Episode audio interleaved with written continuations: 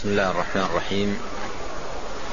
إن الحمد لله نحمده ونستعينه ونستغفره ونتوب إليه.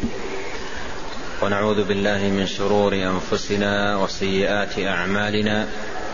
من يهده الله فلا مضل له ومن يضلل فلا هادي له. وأشهد أن لا إله إلا الله وحده لا شريك له وأشهد أن محمدا عبده ورسوله. صلى الله وسلم عليه وعلى آله وأصحابه أجمعين. اللهم إنا نسألك علما نافعا وعملا صالحا ورزقا طيبا. نواصل القراءة في كتاب أصول الإيمان لشيخ الإسلام محمد بن عبد الوهاب رحمه الله وغفر له. نعم. الحمد لله رب العالمين. والصلاة والسلام على رسوله الأمين وعلى آله وصحبه أجمعين. قال المؤلف رحمه الله تعالى وغفر له وللشارح والسامعين وله عنه مرفوعا إن الله ليرضى عن العبد يأكل الأكلة فيحمده عليها ويشرب الشربة فيحمده عليها. قال رحمه الله وله أي مسلم في صحيحه عنه أي عن, أنس بن مالك رضي الله عنه مرفوعا أي إلى النبي صلى الله عليه وسلم أنه قال إن الله ليرضى عن العبد يأكل الأكلة فيحمده عليها ويشرب الشربة فيحمده عليها. وهذا الحديث فيه إثبات صفة الرضا لله جل وعلا. فيه التعريف بالله عز وجل ببيان هذه الصفة العظيمة من صفات الرب العظيم جل وعلا وأنه عز وجل يرضى والرضا صفة فعلية لله جل وعلا والصفات الفعلية هي المتعلقة بالمشيئة مشيئة الله عز وجل.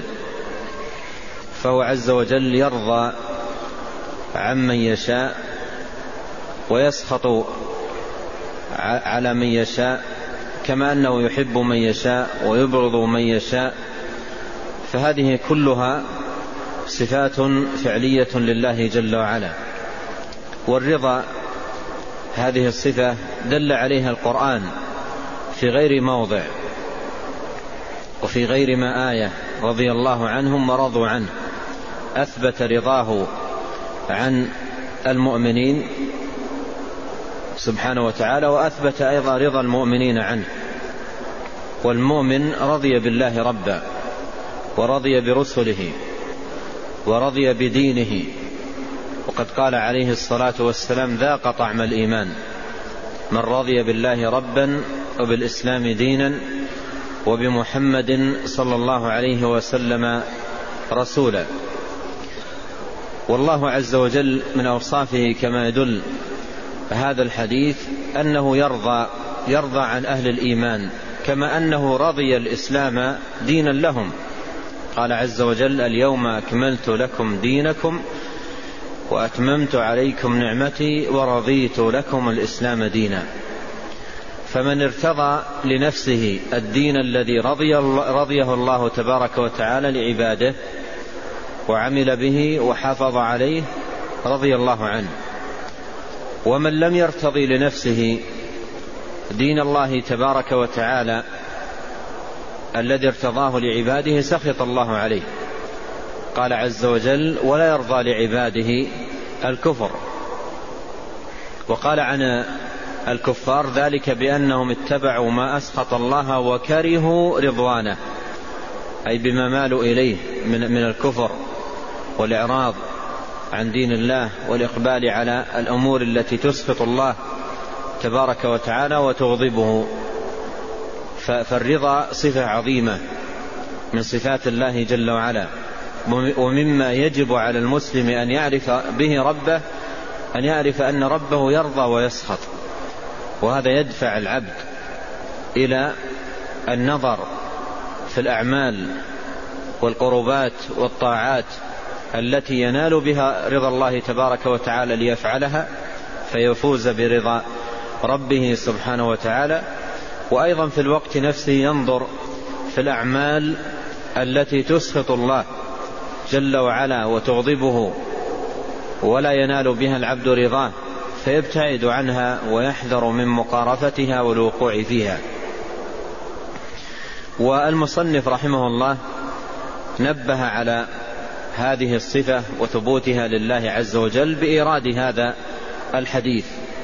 وإلا فإن النصوص الواردة في إثبات هذه الصفة في كتاب الله عز وجل وسنة نبيه صلوات الله وسلامه عليه كثيرة جدا. قال صلى الله عليه وسلم إن الله ليرضى عن العبد. إن الله ليرضى عن العبد. يأكل الاكله فيحمده عليها ويشرب الشرب فيحمده عليها. هذا مما يرضى به تبارك وتعالى عن عبده. إذا أكل أو شرب آه، ان أن يعترف في, في قرارة نفسه وفي قلبه بنعمة الله عليه وأن هذا فضل الله وأن النعمة نعمة الله وأن الفضل بيد الله يؤتيه من يشاء والله ذو الفضل العظيم. فيكون اولا ما مقرا بنعمة الله عز وجل عليه معترفا بفضله سبحانه وعطائه ونواله وعارفا أن المنعم هو الله المتفضل هو الله الرزاق هو الله الكريم هو الله مقر بذلك. ثم يشكر الله عز وجل على النعم ويحمده تبارك وتعالى عليها. فإذا أكل الأكلة قال الحمد لله. لأن هذه النعم لأن هذه الأكلة هي هي منة الله عليه وفضله. فيأكل الأكلة فيحمد الله تبارك وتعالى عليها. ويشرب الشربة فيحمد الله. وإذا لبس ثوبا جديدا قال الحمد لله الذي كساني هذا. يحمد الله عز وجل على على نعمه. بل يسأل الله عز وجل أن يوزعه شكر نعمه. ويستعمل نعم الله عز وجل في طاعته ورضاه وما يقرب إليه. فإذا كان العبد بهذه الصفة رضي الله عنه رضي الله تبارك وتعالى عنه. إذا كان إذا وصلت إليه النعمة اشتغل بالحمد بخلاف حال كثير من الناس في مسألة الطعام والشراب إذا طعم أو شرب أو شرب لا يتحدث عن المنعم حمدا له وشكرا وإنما يتحدث عن الطاهي للطعام. وصفة طهيه للطعام ومهارته فيه وما إلى ذلك من الأمور التي يشتغل بالحديث عنها ويغفل عن حمد المنعم سبحانه وتعالى وشكره سبحانه على منه وإفضاله. ولا بأس الحديث الذي أشرت, أشرت إليه لا بأس لو وقع إذا كان عن حمد لله واعتراف بنعمة الله وثناء على الله عز وجل.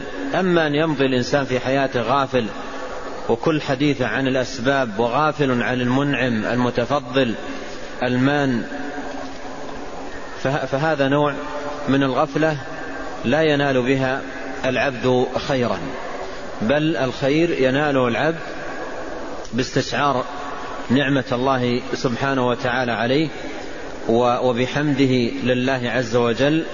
وشكره لنعمه ولهذا أثنى سبحانه وتعالى على أنبيائه بذلك شاكرا لأنعمه يشكر نعمة الله عليه دائم الشكر لله سبحانه وتعالى على على نعمه شكر دائم شكر مستمر ماض مع العبد في لياليه كلها وأيامه جميعها يكثر من حمد الله جل وعلا وشكره سبحانه على نعمه.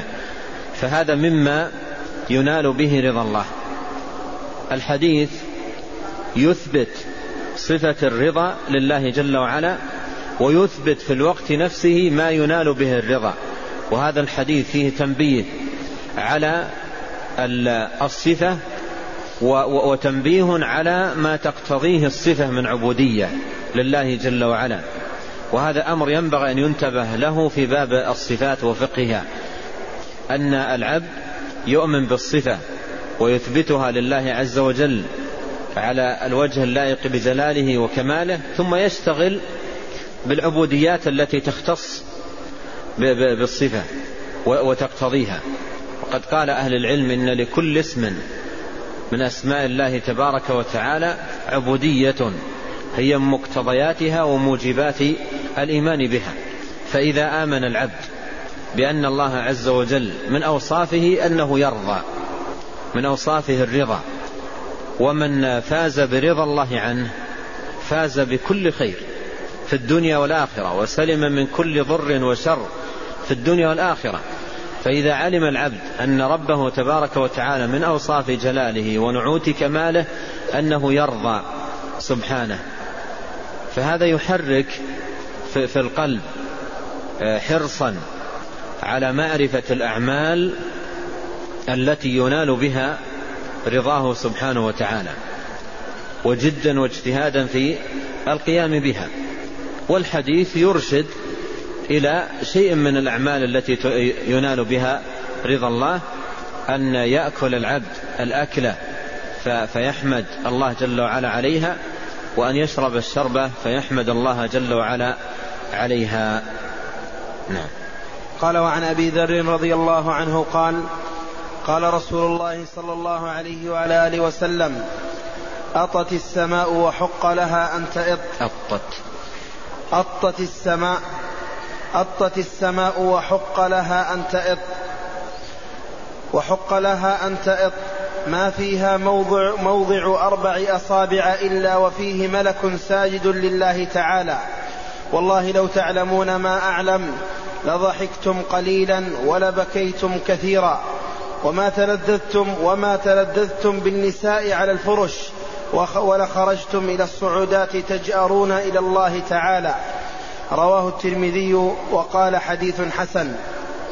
قوله لو تعلمون ما أعلم لضحكتم قليلا ولبكيتم كثيرا في الصحيحين من حديث أنس. ثم أورد المصنف رحمه الله هذا الحديث حديث أبي ذر رضي الله عنه وأرضاه وهو من الأحاديث المبينة لعظمة الله جل وعلا وكمال قدرته وكمال تدبيره جل وعلا وما ادخره آه، لمن أطاعه من نعيم وثواب عظيم وما أعده لمن عصاه من عقاب أليم. وما أعده لمن عصاه من عقاب أليم. وهذه أمور لا تخطر ببال الإنسان. أمور لا تخطر ببال الإنسان. من أمور عظيمة وأحوال مهيلة. جاء في الكتاب والسنة إشارة إليها وذكر لأنواعها وأصنافها وشيء من تفاصيلها. ولكن الحقائق تدرك يوم القيامة عندما يفوز أهل الإيمان بنعيم الجنة وعندما ينال أهل الكفر عذاب النار. والنبي صلى الله عليه وسلم بين بيانا وافيا وفي الوقت نفسه أخبر فيما يتعلق بنعيم الجنة أنه ليس في الدنيا مما في ليس في الجنة مما في الدنيا إلا الأسماء. والله جل وعلا يقول في يقول ما لا عين في, في سورة السجدة تتجافى جنوبهم عن المضاجع يدعون ربهم خوفا وطمعا. ومما رزقناهم ينفقون فلا تعلم نفس ما أخفي لهم من قرة أعين. وفي الحديث يقول عليه الصلاة والسلام أعددت يقول الله تعالى أعددت لعبادي ما لا عين رأت ولا أذن سمعت ولا خطر على قلب بشر. وابن عباس رضي الله عنهما يقول ليس في الدنيا مما في ليس في الدنيا مما في الجنة إلا الأسماء يعني عنب ورمان هذه أسماء. أما الحقائق التي في الجنة فأمر آخر وشأن آخر.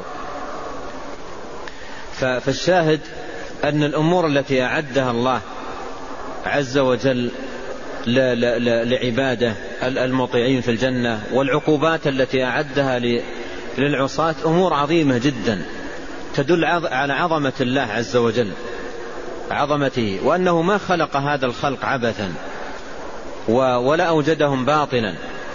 بل أوجدهم لغاية عظيمة وهي أن يعبدوه ويقوموا بطاعته وأعد لمن أطاعه شيئا عظيما لا يخطر بالبال. وأيضا من نكل وأعرض عما خلق له وأوجد لتحقيقه أعد الله له عذابا أيضا لا يخطر بالبال. ولو يقول عليه الصلاة والسلام تعلمون ما أعلم لضحكتم قليلا ولبكيتم كثيرا. أمور مهيلة جدا. الناس في غفلة عنها. وقال لضحكتم قليلا ولبكيتم كثيرا. قال المصنف هذا هذا الجزء من الحديث موجود في في في الصحيحين من حديث أنس. أما السياق بطوله فهو في الترمذي من حديث أبي أبي ذر رضي الله عنه. وقوله في في في حديث أبي ذر أطت السماء وحق لها أن تئط. هذا أيضا مما يبين عظمة الله جل وعلا. مما يبين عظمة الله سبحانه وتعالى.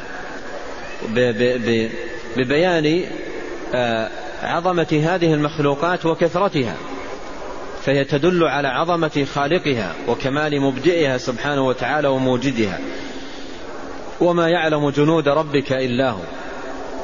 فالنبي صلى الله عليه وسلم هنا يقول أطت السماء وحق لها أن تأط يعني ثقلت وصار لها صوت أطيط والأطيط صوت من من من, من الثقل والثقل ناشئ عن كثرة الملائكة الذين على السماء خلقهم الله سبحانه وتعالى وأوجدهم.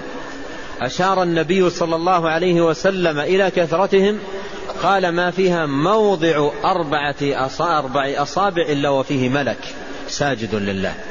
ما فيه موضع أربعة أصابع إلا وفيه ملك ساجد لله. فالسماء ثقلت وصار لها صوت أطيط من كثرة الملائكة الذين عليها. فهذا يدل على كثرة الملائكة.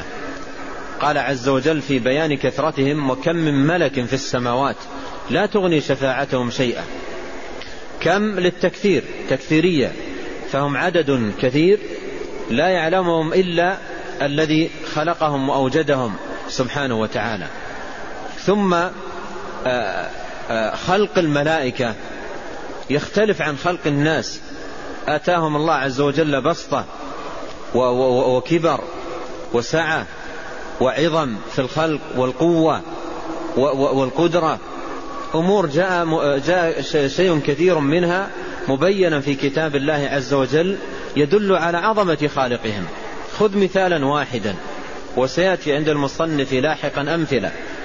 قول النبي عليه الصلاة والسلام في الحديث الصحيح أذن لي أن أحدثكم عن أحد الملائكة. واحد من الملائكة. أذن لي أن أحدثكم عن أحد الملائكة وهو من حملة العرش. ما بين شحمة أذنه إلى عاتقه تخفق فيه الطير سبعمائة سنة. يعني لو طار طير من عاتق الملك متجها إلى شحمة أذنه يحتاج إلى سبعمائة سنة طيران حتى يصل إلى شحمة الأذن. هذا أحد الملائكة. هذا الخلق العظيم. الذي بين وذكر والتفاصيل التي ذكرت عن هذه المخلوقات في السنة وفي القرآن وأيضا في هذا الحديث ثقلت السماء بمن عليها من الملائكة هذا كله يدل على عظمة الخالق لهذه المخلوقات والمبدع لهذه الكائنات والمسخر سبحانه وتعالى ومن ومن بيده أزمة الأمور وجميع هذه المخلوقات على تنوعها واختلافها واختلاف مواضعها وأماكنها في السماء وفي الأرض وفي بطون الأرض وفي البحار. كل هذه المخلوقات رب العالمين آخذ بناصيتها. جميعها تحت تسخيره وطوع تدبيره جل وعلا. في حركاتها في سكناتها في جميع أمورها طوع تدبير الله سبحانه وتعالى. أحاط علمه بها كلها. فما يقع من أي مخلوق من, من, من هذه المخلوقات دق أو جل صغر أو كبر إلا وأحاط به علم الله تبارك وتعالى ونفذ فيه تدبيره وتسخيره. ما شاء الله كان وما لم يشأ لم يكن. الخلق خلقه والملك ملكه جل وعلا. فهذا مما يبين عظمة الله عز وجل بذكر هذه المخلوقات العظيمة التي أوجدها الرب العظيم. وخلقها سبحانه وتعالى. قال أطت السماء وحق لها أن تئط ما فيها موضع أربع أصابع إلا وفيه ملك ساجد لله. ولو تعلمون ما أعلم لو تعلمون ما أعلم أي مما, مما أعده الله سبحانه وتعالى من عقوبة لمن عصاه. ولاحظ تسلسل الحديث في تقرير معنى مهم. أطت السماء وحق لها أن تئط ما فيها موضع شبر إلا وفيه ماذا؟ ملك ساجد. الملائكة خلقهم الله عز وجل وجعل فيهم العبادة إلهاما. فهم لا يعصون الله عز وجل ما أمرهم ويفعلون ما يؤمرون. يسبحون الليل والنهار لا يفترون. هم في دوام عبادة لله. العبادة عندهم مثل النفس عند المخلوقين منتظمين عليها ليس فيهم طاعة ليس فيهم معصية. لا يعرف في الملائكة شيء اسمه معصية بل حياتهم كلها طاعة. المعصية لا توجد عندهم ولا تعرف عندهم. خلق أوجده الله تبارك وتعالى وجعله مطيعا والله على كل شيء قدير. خلقهم جل وعلا وأوجدهم بهذه الصفة مطيعين بدون معاصي. سخرهم وجعلهم مطيعين. لا يعصون الله هكذا وصفهم بالقرآن. ولا يعصون الله ما أمرهم ويفعلون ما يؤمرون. جعلهم الله سبحانه وتعالى بهذه الصفة. في دوام عبادة ودوام تسبيح ودوام ذكر ودوام تعظيم لله سبحانه وتعالى وامتثال لأوامره ولا يعرف شيء اسمه معصية في حياة الملائكة. لا يعرف هذا. حياتهم كلها طاعة لله سبحانه وتعالى. فذكر آه، خلقه لهذه المخلوقات وذكر أيضا شأن هذه المخلوقات في طاعة الله. قال أطت السماء وحق لها أن تأط ما فيها موضع أربع أصابع إلا فيه ملك ساجد لله. ثم أشار عليه الصلاة والسلام بعد هذا إلى العقوبات المعدة. إلى العقوبات المعدة لمن لمن خرج عن الطاعة وخرج عن الذل والسجود والخضوع لله سبحانه وتعالى والانكسار بين يديه عز وجل. فأشار إلى ماذا؟ أشار إلى العقوبات المعدة. فهذا فيه لفت انتباه أن الخلق خلقوا ليعبد الله وأن الثقلين وجدهم الله عز وجل ليقوموا بعبادة الله سجودا وركوعا وذلا وخشوعا وامتثالا وانقيادا إلى غير ذلك من الطاعات. خلقهم الله لذلك وما خلقت الجن والإنس إلا ليعبدون. من خرج عن هذه الطاعة له عقوبة أعدها الله له يوم القيامة. فينبه على النبي صلى الله عليه وسلم بهذا الحديث على خطورة هذه العقوبة وأنها ليست بالهينة. أشار إلى خطورتها وشدتها وفداحتها وعظمها بقوله لو تعلمون ما أعلم يعني مما أعده الله لمن عصاه من عقوبات لو تعلمون ما أعلم لضحكتم قليلا ولبكيتم كثيرا. لأن أمر مهيل جدا. لضحكتم قليلا ولبكيتم كثيرا وما تلذذتم بالنساء بالفرش لأنه كلما أراد أن يتلذذ الإنسان وردت في ذهنه تلك العقوبات فصرفته عن لذته صرفته عن لذته. وما تلذذتم بالنساء على الفرش ولخرجتم إلى الصعودات تجأرون إلى الله تعالى أي بالدعاء أن يرحمكم أن يغفر لكم أن يعفو عنكم أن يلطف بكم. لخرجتم في الصعودات. قالوا في الصعودات في, في الطرقات. تجأرون إلى إلى الله. وقالوا في, في الصعودات أي في, في الصحراء في, في العراء. تجأرون. و و و وتجأرون أي تلحون على الله عز وجل وتكررون الدعاء والسؤال والطلب. يقول عليه الصلاة والسلام كأني أرى يونس بن متى منهبطا من الثنية أو موسى عليه السلام منهبطا من الثنية وله جؤار إلى الله بالتلبية. فالجؤار وتجأرون أي تكررون وتلحون وترفعون أصواتكم بالدعاء تسألون الله عز وجل أن يلطف بكم وأن يعفو عنكم وأن يقيكم من عذابه ومن سخطه. لو تعلمون ما أعلم. وهذا ينبه إلى فائدة مهمة جدا في باب الإيمان وهو أن صحة الإيمان وأن صحة العلم وسلامة العلم فيه نفع للإنسان في صلاح أموره وأن نقص نقص العبادة عند العبد والإقبال على الله ووقوعه في المعاصي فرع ضعف العلم. إذا ضعف العلم ضعف العمل وضعفت الطاعة. وإذا قوي العلم في في قلب الإنسان قوي إقباله على الله سبحانه وتعالى. ولهذا ربط عليه الصلاة والسلام هنا بين العلم وبين قال لو تعلمون ما أعلم لكذا. فيه ارتباط.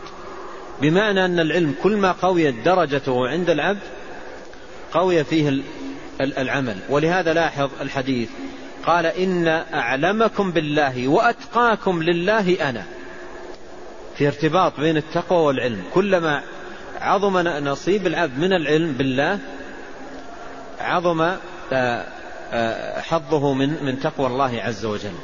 إذا هذا الحديث صلته بالترجمة وهي باب معرفة الله والإيمان به أن فيها التنبيه على عظمة الله جل وعلا وفيها التنبيه على أن المعرفة بعظمة الله عز وجل وبما أعده من ثواب وبما أعده من عقاب توجد عند العبد ماذا؟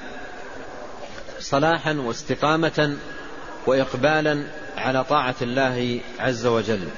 قال ولمسلم عن جندب رضي الله عنه مرفوعا قال رجل قال رجل والله لا يغفر الله لفلان فقال الله عز وجل من ذا الذي يتألى علي ألا أغفر لفلان إني قد غفرت له وأحبطت عمله. ثم أورد المصنف رحمه الله هذا الحديث العظيم في باب معرفة الله والإيمان به سبحانه وأن من معرفة الله على ضوء هذا الحديث العظيم أن يعرف العبد أن الله عز وجل واسع المغفرة. أنه سبحانه وتعالى واسع المغفرة وأنه جل وعلا يغفر الذنوب وأنه لا يتعاظمه ذنب أن أن يغفره يغفر الذنوب جميعا.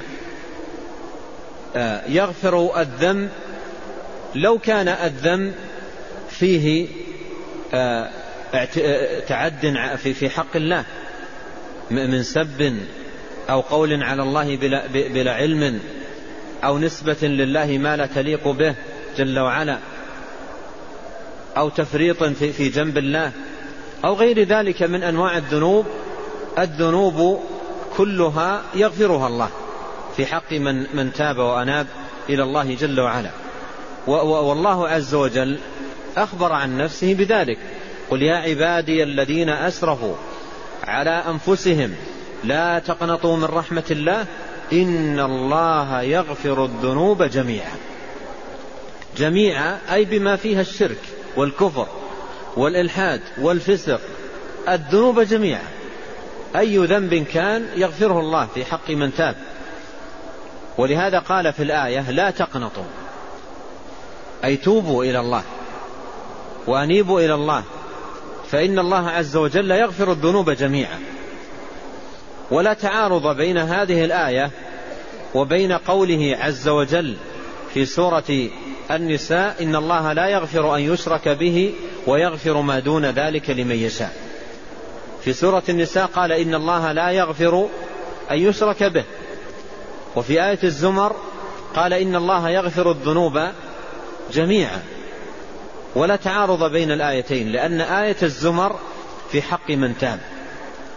قال لا تقنطوا أي توبوا إلى الله. فهي في حق من تاب من تاب تاب الله عليه مهما كان ذنبه ومهما عظم جرمه.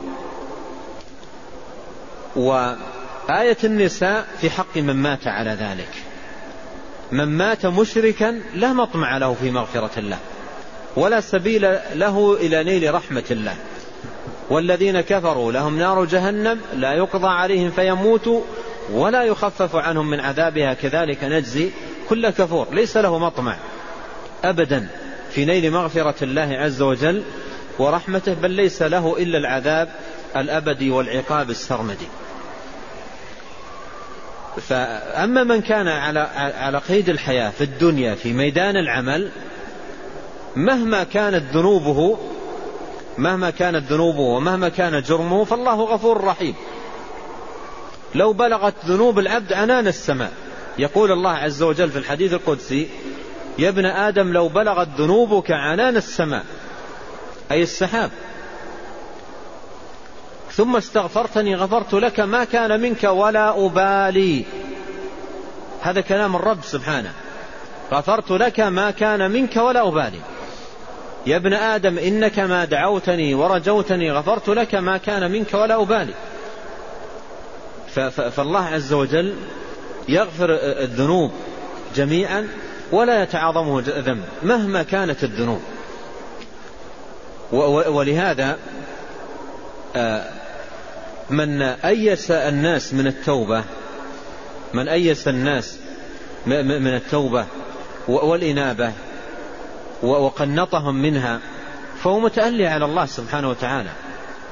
كيف يقول في في حق الله في, في حق الله عز وجل مثل هذا القول؟ والله عز وجل فتح باب التوبة وقبل آه، آه، توبة من من من تاب واستغفار من استغفر والباب فتحه. إن الله يبسط يده بالليل ليتوب مسيء النهار ويبسط يده بالنهار ليتوب مسيء الليل. باب الرحمة والمغفرة والتوبة والإنابة مفتوحة لكل أحد. فإذا من, من, من المعرفة بالله عز وجل أن يعرف المسلم أن الرب العظيم واسع المغفرة واسع المغفرة وأنه يغفر الذنوب مهما عظمت ومهما كانت. فمن قنط عباد الله ويأسهم من التوبة فقد قال على الله عز وجل بلا علم. ومن شر الناس وأسوأهم حالا. من يقنط الناس وييأسهم من توبة الله عز وجل. قول الله عز وجل إن الذين فتنوا المؤمنين والمؤمنات ثم لم يتوبوا فلهم عذاب جهنم ولهم عذاب الحريق. قال ثم لم يتوبوا. دعاهم إلى التوبة. أحد السلف قرأ هذه الآية وقال انظروا هذا الكرم. انظروا هذا الجود. قتلوا عبادة. أججوا نارا لأوليائه ألقوهم في النار ويقول ألا ثم لا يتوبوا. ثم لا يتوبوا. باب التوبة مفتوح لكل أحد مهما كان ذنبه. فإذا تألى الإنسان على الله عز وجل ونظر في ذنوب آه، وقع فيها أشخاص أو شخص وقال هذا لا يتوب الله عليه وهذا لا يغفر الله له هذا تألي على الله وقول على الله بلا علم. وانتبه هنا الحديث ينبهك على مسألة عظيمة جدا في باب الصفات. ليس هذه الصفة فقط وإنما في عموم الصفات. وألا وهي ماذا؟ خطورة القول على الله بلا علم في صفاته. وانتبه لها. هذه فائدة عظيمة جدا يدل عليها هذا الحديث خطورة القول على الله بلا علم في صفاته سواء في في في جانب النفي أو في جانب الإثبات في جانب النفي أن يثبت لله عز وجل من الصفات ما لا يليق به وفي جانب النفي أن ينفي عن الله سبحانه وتعالى من الصفات ما يليق به. وهنا في, هذا الحديث أشار, أشار النبي عليه الصلاة والسلام إلى أي النوعين؟ إلى أي النوعين؟ إلى النوع الثاني نفي ما أثبته. الله عز وجل أثبت لكتابه مغفرة واسعة من الذنوب جميعا ثم يأتي بعض الناس ويقول هذا الذنب لا يغفر وهذا الشخص لا يغفر له وهذا قول على الله بلا علم. الله عز وجل أثبت لنفسه مغفرة واسعة يغفر الذنوب جميعا وذكر في مغفرته في آيات كثيرة وذكرها النبي عليه الصلاة والسلام في أحاديث عديدة. ثم يأتي شخص ويقول على الله بلا علم هذا لا يغفره الله وهذا الشخص لا يغفره الله وهذا لا يتوب الله عليه أو نحو هذا الكلام. هذا قول على الله بلا علم في صفات الله جل وعلا. من أنت حتى تقول الله لا يغفر لهذا؟ أو هذا لا يتوب عليه؟ أو هذا لا يستحق أن يتاب عليه. أو هذا مجرم لا لا لا لا لا, لا, لا يناله مغفرة الله أو نحو ذلك. هذا أمر بيد الله عز وجل. ومن خاض في هذا خاض في, في, في, في صفات الله بلا علم. إذا الحديث ينبه على مسألة جليلة وعظيمة جدا وهي خطورة القول على الله بلا علم. قال تعالى وأن تقولوا على الله ما لا تعلمون. وقال تعالى ولا تقف ما ليس لك به علم. إن السمع والبصر والفؤاد كل أولئك كان عنه مسؤولا. أعيد ثانية في, في هذا الباب. خطورة الله خطورة القول على الله في أسماء وصفاته بلا علم تتناول الجانبين. جانب الإثبات وجانب النفي. الإثبات القول على الله بلا علم فيه بأن ينفي الإنسان ما أثبته الله. و و و والنفي خطورة القول فيه بلا علم أن يثبت الإنسان ما نفاه الله. فكل من الأمرين خطير.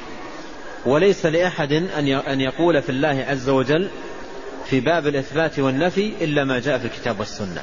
كما قال الأوزاعي رحمه الله ندور مع السنة حيث دارت أي نفيا وإثباتا. ما ثبت في الكتاب والسنة أثبتناه وما نفي في الكتاب والسنة نفيناه لا نتجاوز القرآن والحديث. هذا هو النهج السديد والطريق القويم. أما من خاض في, في هذا الباب بغير علم فأثبت ما نفي أو نفى ما, ما أثبت فهذا فعل جرما خطيرا وذنبا عظيما. في, في مجال الإثبات. يقول الله عز وجل مبينا خطورة نفي ما أثبته الله. قال عز وجل في حق من خاضوا في علمه بغير علم. آه، قال ذلكم ظنكم الذي ظننتم بربكم أرداكم فأصبحتم من الخاسرين. قبلها ماذا؟ بل ظننتم أن الله لا يعلم كثيرا مما تعملون. ظننتم أن الله لا يعلم. هذا ما هو الآن؟ هل هو نفي لثبوت صفة العلم لله أصلا؟ أو إثبات لها ولكنهم قالوا إن الله لا يحيط علمه بكل المخلوقات. ظننتم أن الله لا يعلم كثيرا. أن الله لا يعلم كثيرا. يعني الآية تفيد أنهم يثبتون أن الله عنده علم ولكن علمه ليس محيط. أيضا من يقول الله عنده مغفرة لكن مغفرته لا تشمل هذا أو لا تشمل ذاك أو نحو ذلك. هذا كله من من نوع الغلط في في الأسماء والصفات. الغلط قد يكون بجحد الصفة أصلا أو بجحد ماذا؟ أو بجحد شيء من تفاصيلها تفاصيل هذه الصفة. فقد يكون بجحدها أصلا. وقد يكون بإثبات الصفة مثل أن يثبت الإنسان العلم ولكن يجحد شموله. لجميع المعلومات. أو يثبت المغفرة ولكنه يجحد مغفرته لبعض الذنوب أو لبعض الأشخاص أو نحو ذلك. هذا كله قول على الله بلا ماذا ترتب عليه؟ قال ذلكم ظنكم الذي ظننتم بربكم أرداكم. فأصبحتم من الخاسرين. أي أوقعكم في الردى. هذا الجانب الأول. نفي ما أثبته الله لنفسه. الجانب الثاني إثبات ما نزه الله عنه نفسه. هذا أيضا غلط عظيم في باب الصفات. انظر مثالا له في قوله سبحانه وتعالى وقالوا اتخذ الرحمن ولدا. نوع الخطأ هنا ما هو؟ إثبات شيء نزه الله نفسه عنه. لم يلد ولم يولد. فأثبتوا لله ما نزه الله نفسه عنه. وقالوا اتخذ الرحمن ولدا. لقد جئتم شيئا إدا. تكاد السماوات يتفطرن منه وتنشق الأرض وتخر الجبال هدا أن دعوا للرحمن ولدا. فالخطأ في الصفات سواء في باب النفي أو في باب الإثبات من أعظم الخطأ وأشنعه. فالحديث فيه بيان فيما يتعلق بمعرفة الله عز وجل والنهج القويم في هذا الباب وهو أن المسلم في باب الصفات يثبت لله تبارك وتعالى ما أثبته الله جل وعلا لنفسه وينفي عنه سبحانه ما نفاه عن نفسه ويعظم ربه جل وعلا. ويكون حديثه في هذا الباب آه، في حدود دلالات كتاب الله عز وجل وسنة نبيه عليه الصلاة والسلام. وانظر خطورة الغلط مرة ثانية في هذا الحديث الذي بين أيدينا. قال عليه الصلاة والسلام قال رجل والله لا يغفر الله لفلان. والله لا يغفر الله لفلان. هنا نوع غلط هذا الرجل أنه خاض في صفات الله بغير علم. هذا غلطة. خاض في صفات الله بغير علم. وتكلم في صفات الله بلا فهم ولا علم ولا دليل. أين دليله؟ أين دليله على قوله هذا؟ لا يغفر الله ينفي عن الله وصفا. أين الدليل؟ ولم ينفي عنه صفة المغفرة أصلا. لم يقل إن الله لا يغفر يثبتها. ولكنه آه، قيدها. حجر واسعا قيدها. والله لا يغفر الله لفلان. فماذا قال عليه الصلاة والسلام؟ فقال الله عز وجل من ذا الذي يتألى عليه خذ من هذا فائدة أن الخطأ في باب الصفات تألي على الله. تألي على الله عز وجل. قول في الله وفي وفي عظمته وفي رحمته وفي جلاله وفي كرمه وفي منه قول على الله سبحانه وتعالى بلا علم تطاول.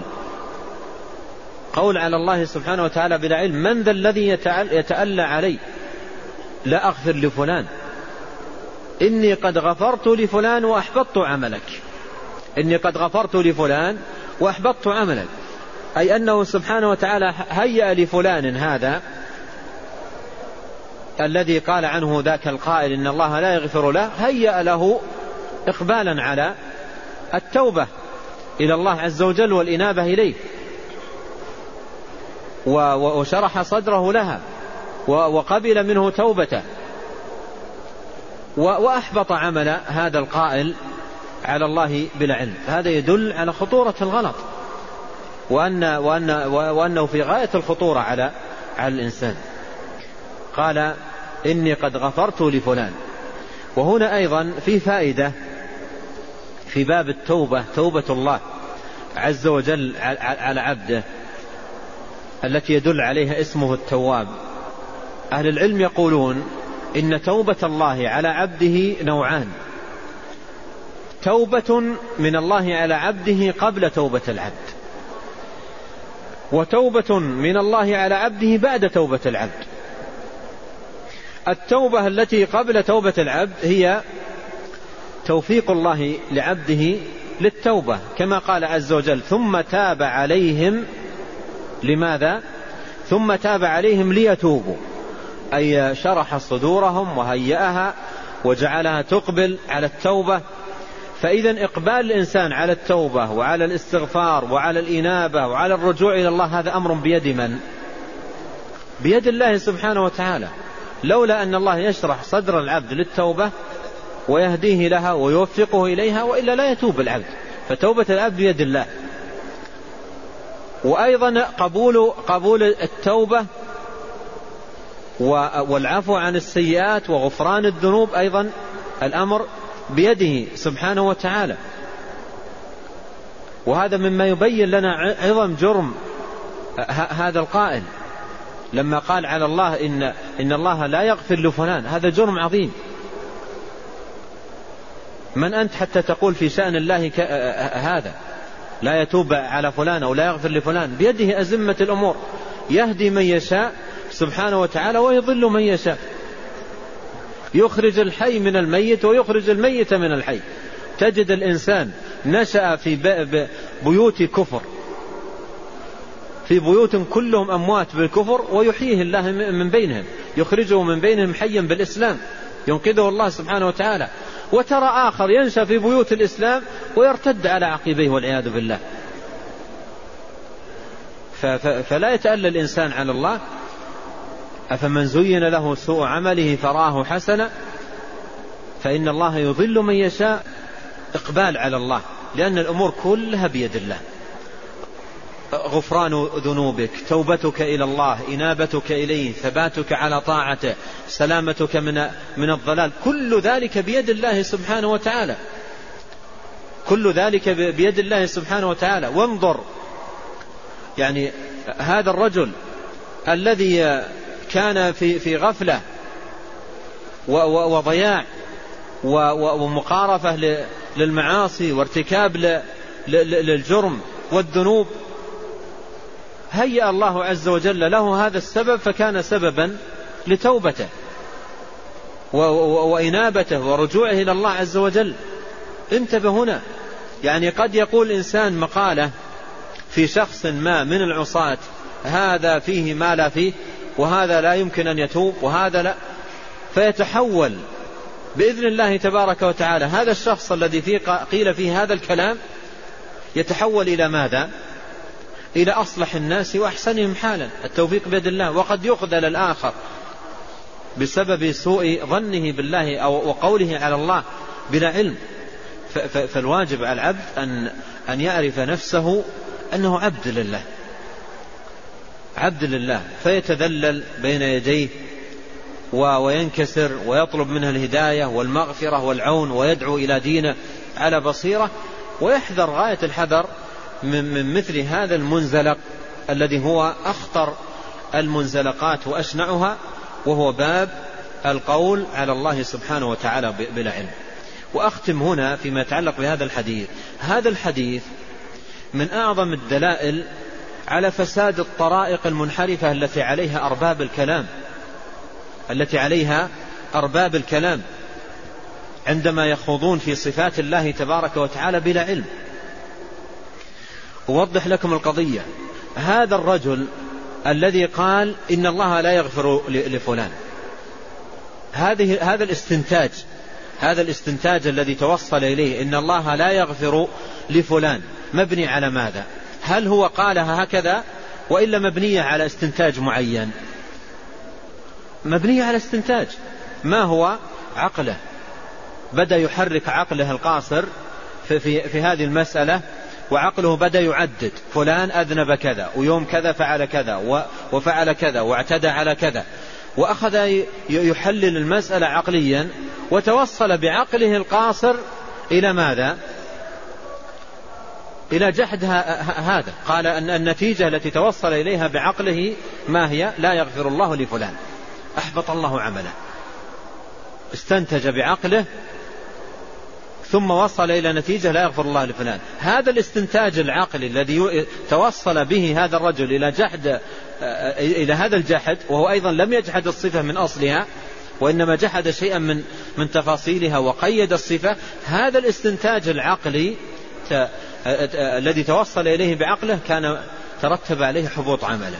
اقرأ مثل هذه الاستنتاجات العقلية المبني عليها جحد صفات الله في كتب المتكلمين. ليس لها حد. استنتاجات عقلية ويبنون عليها صفة جحد الصفات. تجدهم يقول مثلا لو قلنا إن الله عز وجل يرضى للزم أن يكون كذا ولو كان كذا للزم أن يكون كذا ويأتي باستنتاجات عقلية يسردها في الكتاب على أنها نوع من العلم وحقائق ويقينيات يسمونها ثم النتيجة جحد الصفات. النتيجة جحد الصفات. رب العالمين يثبت لنفسه وهم يجحدون. هذه خلاصة الأمر. رب العالمين يثبت أثبت لنفسه الرضا. أثبت لنفسه الاستواء على العرش أثبت لنفسه الرحمة أثبت لنفسه العلو أثبت أثبت أثبت صفات كثيرة. وفي كتب المتكلمين قوائم من الاستنتاجات مبني على يبنى عليها جحد الصفات. هذا هذا من أخطر ما يكون. لو لو تفكر هؤلاء لو كانوا يعقلون وتفكروا في هذا الحديث فقط لو لأوجد في قلوبهم خوفا من هذا الباب. لو تفكروا في هذا الحديث فقط لعرفوا النهج المبارك الذي كان عليه أئمة السلف. ما يقولون حرف في صفات الله إلا بآية وحديث. تجد كتب السلف رحمهم الله يقولون من صفات الله الرضا مثلا أو من صفاته اليدين أو من صفاته كذا حدثنا فلان عن فلان عن فلان عن فلان عن فلان قال صلى الله عليه وسلم أو يأتي بالآية من القرآن. هذه طريقتهم. وهؤلاء أقحموا عقولهم. القاصرة وبدأوا يستنتجون وكانت نتيجة الاستنتاجات هي ماذا؟ جحد صفات الله سبحانه وتعالى. تقرأ في كتب المتكلمين نفيا موسعا مطولا لصفات تراها ثابتة في كتاب الله عز وجل وفي سنة نبيه صلى الله عليه وسلم. وها هنا يأتي سؤال. وهو أي الفريقين أحق بالأمن؟ أي الفريقين أحق بالسعادة؟ أي الفريقين أحق برضا الله سبحانه وتعالى؟ من جعلوا طريقتهم في هذا الباب؟ الإثبات لما أثبته الله ولما أثبته رسوله عليه الصلاة والسلام ونفي ما نفاه الله ونفاه رسوله عليه الصلاة والسلام؟ لا يتجاوزون القرآن والحديث؟ كما قال الإمام أحمد رحمه الله نصف الله بما وصف به نفسه وبما وصفه به رسوله صلى الله عليه وسلم لا نتجاوز القرآن والحديث. هذا الفريق أو الفريق الذي مبني اعتقاده على الاستنتاجات. وها أنت قد خبرت نتيجة الاستنتاج العقلي في صفة واحدة. ها أنت الآن خبرت نتيجة الاستنتاج العقلي في صفة واحدة. أيضا لم يبنى على هذا الاستنتاج العقلي جحد الصفة من أصلها وإنما جحد بعض تفاصيلها. فما بالك باستنتاجات عقلية كثيرة بني عليها جحد الصفات من أصلها ومن أساسها؟ فيقولون عن الله لا يرضى ولا يحب ولا يسخط ويقولون عن الله لم يستوي ويقولون عن الله أشياء كثيرة الله أثبتها لنفسه. وأثبتها له رسوله عليه الصلاة والسلام. ويا سبحان الله أأنتم أعلم أم الله؟ ونبينا عليه الصلاة والسلام يقول عن نفسه إن أعلمكم بالله وأتقاكم لله أنا. ثم يتركون هذا العلم الذي جاء عن الله وهذا العلم الذي جاء عن رسول الله صلى الله عليه وسلم ثم يقحمون عقولهم التائهة التافهة الحقيرة ويستنتجون بناء عليها. ماذا؟ هذه الاستنتاجات الباطلة. بل قالوا وكبرت كلمة تخرج من أفواههم إن يقولون إلا كذبا بل قالوا إن العقل مقدم على النقل. بل قالوا إن العقل مقدم على النقل. العقل الذي ورط هذا هذا الرجل الذي جاء الآن ذكره في الحديث مقدم عندهم على على النقل. النقل فيه إن الله يغفر الذنوب جميعا وعقل هذا الرجل استنتج أن فيه ذنوب معينة لا, لا تغفر. فأحبط الله عمله. ويقولون إن العقل مقدم على على النقل. و و و وإذا تعارض يقولون عقل على نقل نقدم العقل. إذا ما فائدة بعثة الرسل؟ إذا كانت عقولكم هي المقدمة. أحد السلف قال لهؤلاء في الرد عليهم إذا ليقل الواحد منكم أشهد أن عقلي رسول الله. ما دام أن العقل هو المقدم وما جاء عن الرسول يزنه الإنسان بعقله فما وافق عقله قبله وما لم يوافق عقله رده أي إجرام وأي تضييع للدين أفظع من هذا وأشنع. نسأل الله العافية والسلامة. وعلى كل حال نرجع للحديث السابق وهو حمد الله على النعمة. إن الله لا يرضى عن عبده أن يأكل الأكل فيحمده عليها ويشرب الشرب فيحمده عليها. على الإنسان هنا أن يقف وينظر ما هداه الله إليه من معرفته للحق والصواب ولزوم الكتاب والسنة والبعد عن تلك الخرافات والضلالات التي تزينت في عقول أصحابها وتزخرفت في أذهانهم وأصبحوا يرونها علما سديدا و و وأصبحوا هي, هي علمهم الذي يتحدثون به ويسطرونه في كتبهم وهي كلها ضلال وضياع على العبد أن ينظر في هذه النعمة التي هداه الله إليها في معرفة الحق فيحمد الله عز وجل عليها. فنحمد الله حمدا كثيرا على كل نعمة أنعم بها تبارك وتعالى علينا في قديم أو حديث أو سر أو علانية. ونسأله تبارك وتعالى أن يوزعنا شكر نعمته وأن يثبتنا على صراطه المستقيم وأن يعيدنا من الفتن وأن يعيدنا من القول عليه بلا علم وأن يوفقنا لصالح القول وسديد العمل وأن يصلح لنا ديننا الذي هو عصمة أمرنا وأن يصلح لنا دنيانا التي فيها معاشنا وأن يصلح لنا آخرتنا التي فيها معادنا وأن يجعل الحياة زيادة لنا في كل خير والموت راحة لنا من كل شر وأن يغفر لنا ولوالدينا. وللمسلمين والمسلمات والمؤمنين والمؤمنات الأحياء منهم والأموات اللهم اغفر لنا ولوالدينا ولمشائخنا ولعلماء السنة الذين بينوا سنة النبي صلى الله عليه وسلم. من الصحابة والتابعين ومن اتبعهم بإحسان فلهم فضل ساقه الله على أيديهم ويسره ينبغي أن أن ينتبه, ينتبه له الإنسان وأن يجاهد نفسه على سلوك هذا المسلك المبارك والسير في هذا الطريق القويم اللهم اهدنا إليك صراطا مستقيما ولا تكلنا إلى أنفسنا طرفة عين يا ذا الجلال والإكرام. وآخر دعوانا أن الحمد لله رب العالمين وصلى الله وسلم على عبد الله ورسوله نبينا محمد وعلى آله وصحبه أجمعين.